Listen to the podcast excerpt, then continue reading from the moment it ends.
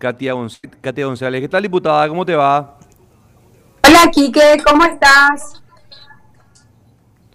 Bien, bien, bien. Gracias por atendernos, diputada. Bueno, me imagino que estás contenta por la promulgación de la ley de los gastos de las binacionales. Sí, hay que decir que es un triunfo ciudadano enorme, eh, que esa sinergia colectiva que se construyó en estas últimas semanas, el interés que despertó, entonces acá en realidad el contento es por un concepto, el concepto que significa que la ciudadanía unida, creando, digamos, presión, puede doblegar las mayorías en un tema que es de interés colectivo. Entonces, simplemente decir eso, Quique, si no hubiésemos tenido el apoyo de la ciudadanía y de los medios de comunicación, que también en los distintos espacios se ocuparon un poco de reflexionar, de meditar, de poner la atención y la energía en lo que significa desgranar un poco el uso de los recursos públicos de las binacionales que deben ser sin lugar a duda para beneficio de la gente. Nos enteramos de muchas cosas, otras cosas reforzamos, ya estaban sueltas por ahí, pero finalmente lo que descubrimos fue que Itaipú y Yacyretá son eh, vagones de oro de 18 quilates que debemos empezar a utilizar en beneficio de la ciudadanía. Ahora, Katia, ¿el presidente de la República se vio contra la espada y la pared? ¿No tenía margen de decisión? ¿Se vio embretado con la promulgación o lo hizo porque le pareció correcto? No, el, presidente de la República a través de sus cortesanos, tanto de Itaipú como de Yacyretá, asimismo los satélites que figuran en el primer anillo, intentaron de todo para poder posicionar ideas. Empezaron campañas de un odio y misericordia, aquellos que propusimos esta idea como si fuera una herejía y que debíamos ser quemados en la hoguera, porque esto no se podía. Acordate del discurso presidencial.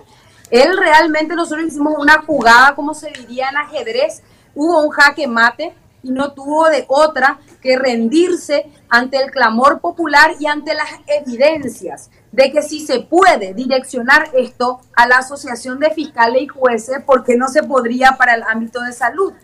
si se le puede dar a una supuesta asociación de funcionarios, unidad y progreso, que no sabemos ni qué hace, 900 mil dólares, ¿por qué no se podría dar para un destino que hoy es urgente? Entonces ellos en realidad estuvieron contra las cuerdas y no tuvieron otra opción. Acá no hay ningún mérito del Ejecutivo más que el hecho de haberse resignado a poder recomponer todo lo que hace el pensamiento estratégico en torno al uso de los fondos sociales.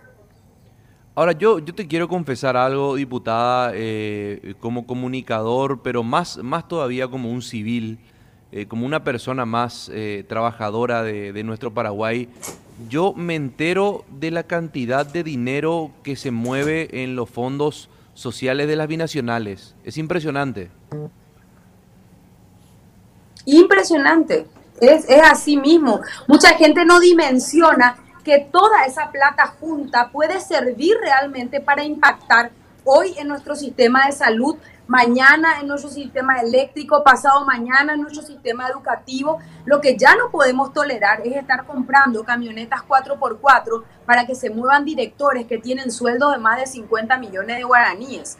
En eso se gastaba los, fondos sociales. Se gastaba para un montón de cuestiones que podían y que no significan en una pandemia prioridad.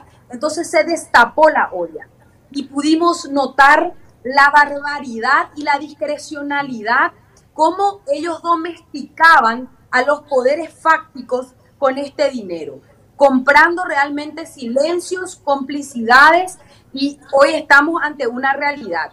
La pandemia nos obliga a aprender algo, que No puede ser que de tanto dolor y de tanto sufrimiento el pueblo paraguayo y la clase política no tome y no asuma que realmente tenemos que cambiar viejas prácticas y recomponer el pensamiento político y volver a recuperar la naturaleza pública del Estado, que a juzgar por las evidencias fue privatizada por una clase política que no llega a 100 personas. Multimillonarios, qué fácil es ser si es que uno está lucrando con el dinero de la gente. No, por eso decía que al conocer los montos eh, de los fondos sociales, al conocer de que esto hace tiempo, no sé por qué ya no se está utilizando para salud, por qué tuvimos que esperar eh, más de un año para poder promulgar esta ley, eh, para conociendo en qué se utilizaba y desconociendo también en qué se utilizaban, eh, digo, caramba, estábamos perdiendo tiempo valiosísimo con dinero que hace tiempo ya podíamos utilizar para la salud, que es lo que hoy en día nos está premiando. O sea, ¿qué estaba pasando con esto? O sea, ¿qué pasaba con esta plata eh, antes de que se saltara todo, verdad? Te entra como una especie de indignación, porque digo, caramba, se está utilizando para cuestiones proselitistas o para, o para darle un poquitito al soquetero de turno, pero estamos necesitando plata para, para salud. Y hoy dice, pero, eh, decimos, pero bueno, eh, ahí está plata, pero ¿qué estamos esperando? Ahora es la pregunta que todos nos hacemos. Pero bueno, en fin, está la diputada Mabel, por favor. Sí, solamente dos preguntas, eh, diputada, de mi parte al menos. Eh, uno es que el director de Yacyretá hoy decía que solamente 15 millones es lo que ellos ya podían este año destinar a estos fondos. Sí, en realidad está por verse eso, Mabel. Eh, ellos tienen que dar explicaciones sólidas que fundamenten cuál es el motivo por el cual existe un remanente tan exiguo que no va a impactar de ninguna manera ese dinero si es que se remite a un porcentaje tan ínfimo va a poder solucionar o mitigar, no vamos a solucionar, porque eh, esto es un problema histórico, pero al menos mitigar el dolor de la gente tanto Nicanor Duarte Fruto como este personaje, porque es un personaje, yo no lo conocía y este fin de semana realmente la decepción es eh, enorme. Hablo del, director actual de la Itaipú, este Manuel Cáceres, que se pasó eh, paseándose por los programas de televisión hablando pavadas, defendiendo el establishment casi le faltó hablar en portugués, ¿verdad? Entonces ambos directores van a tener que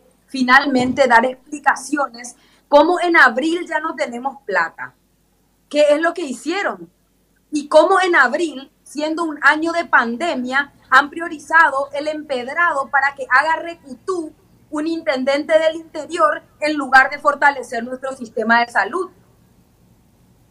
O sea, hay posibilidad entonces, diputada, que eh, se consiga eh, un poco más de esta plata que ellos dicen que de momento ya están todos comprometidos. Y sí, nosotros vamos a, juzgar guaraní por guaraní y si no, Mabel, no, no te quepa la menor duda que me tendrán frente a la Itaipú y frente a Yacyretá con un cartel con la impronta que me caracteriza, esa que causa tanto escosor y, y que muchas veces polariza las opiniones eh, denunciando esto. Hoy la responsabilidad es del Ejecutivo de actuar con honestidad, con decencia y fundamentalmente priorizando la vida y la salud. Remedios y vacunas ya tienen que estar en los hospitales nuestros remedios y no em, estar obligando a que una familia que ya está algo pasando mal eh, tenga que andar por la vida de su paciente de farmacia en farmacia. Bueno, diputada, te liberamos porque nos dijo Olguita que estás un poquito apresurada. ¿Qué tenés que hacer, diputada? Ahora entramos en una reunión de la Comisión de Cuentas y Control para analizar el orden del día de mañana y estamos trabajando en varios proyectos que ojalá pueda comunicarme con la maravillosa audiencia de ustedes y poder amplificar. Hay más cosas que se vienen, hay más sueños que hoy es el momento de realizarlos como nunca el pueblo paraguayo tiene que entender de que debe aleccionar a esta clase política indiferente, infame, que históricamente ha actuado de una manera perversa. Hoy es el momento de recomponer el modelo. Repito, la pandemia nos tiene que enseñar algo. Y para eso encontramos la fórmula. La unidad, el interés colectivo puede llegar a ser que en una Cámara donde somos minoría de la minoría, se pueda impactar con un proyecto de ley que tenga como beneficio el interés común. Gracias, diputada, muy amable. Por favor, un abrazo.